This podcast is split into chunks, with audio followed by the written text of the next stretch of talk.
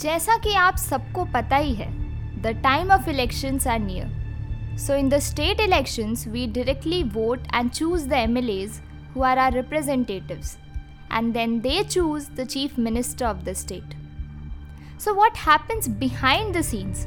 आइए जानते हैं. इलेक्शंस के ठीक कुछ समय पहले पार्टी के लीडर्स और सभी कार्यकर्ता तैयार हो जाते हैं. तब शुरू होती है इलेक्शन के लिए फंडिंग. क्या आप जानते हैं, दिल्ली बेस्ड CMS रिपोर्ट के मुताबिक पॉलिटिकल पार्टीज और प्रतिनिधियों ने तकरीबन 60,000 करोड़ रुपए 2019 के जनरल इलेक्शन में खर्च किए, making it twice as expensive as the one in 2014. पर आपने कभी सोचा है कि करोड़ों की फंडिंग आती कहाँ से है? इलेक्शंस के लिए पार्टीज़ को काफ़ी कैंपेन करने होते हैं, जिनके लिए वो करोड़ों की फंडिंग रेज करते हैं. पर इन फंडिंग को जनरेट करने में किसका हाथ होता है? ये किसी को भी नहीं पता कि इतनी बड़ी फंडिंग में कौन कौन शामिल होता है. But in India, commercial companies play a vital role in funding parties and manipulating decisions. Companies generate funds for candidates and later they rules the decision making too. कई बार तो parties पर foreign funding accept करने का भी इल्ज़ाम लगा गया है, पर most of the times funding sources के नाम छुपे ही होते हैं. Mostly funding में बड़ी industrial कंपनियाँ शामिल होती हैं, क्योंकि अगर वो पार्टी जीतती है तो ऑब्वियस सी बात है, फ़ायदा तो सबसे ज़्यादा उनको ही होगा.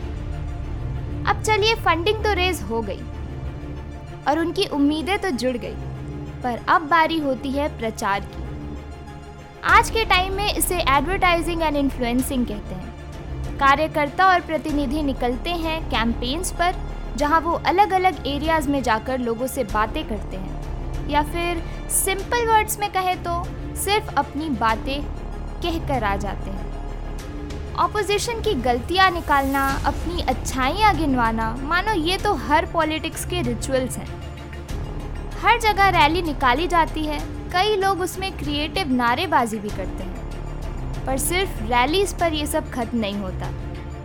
गली गली में पोस्टर्स लगाए जाते हैं, मीडिया मैनिपुलेशन भी की जाती है, टीवी पर एड्स कराए जाते हैं, और आज के टाइम के सबसे बड़े हथियार सोशल मीडिया के थ्रू राइट ऑडियंस को टारगेट करके अपना प्रमोशन किया जाता है.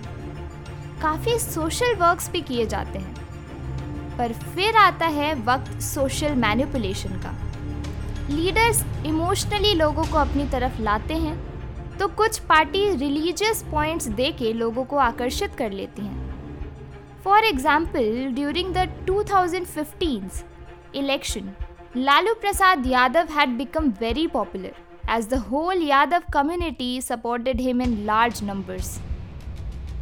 इन सब के बाद आता है इलेक्शन का टाइम, जब दुनिया की सबसे बड़ी डेमोक्रेसी में लोग अपने MLAs को चुनते हैं as their representative.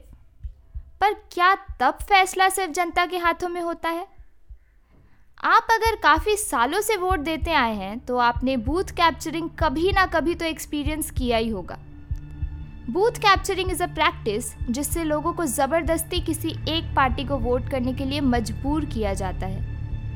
कई बार गवर्नमेंट को कमांडोज तक उतारने पड़े हैं इस सिचुएशन को संभालने के लिए.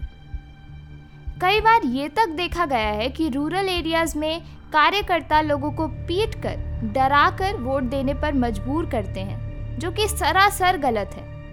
पर ये सब बस न्यूज़ चैनल्स पर देखा जाता है और एक्शन कुछ भी नहीं होता. इन दी एंड, जो पार्टी इस लॉन्ग प्रोसेस के बाद जीत जाती है, वो अपनी हम्बलनेस धीरे धीरे भूलती है, जब तक दोबारा इलेक्शंस नहीं आ जाते. और बस ऐसे ही ये सर्कल चलता रहता है.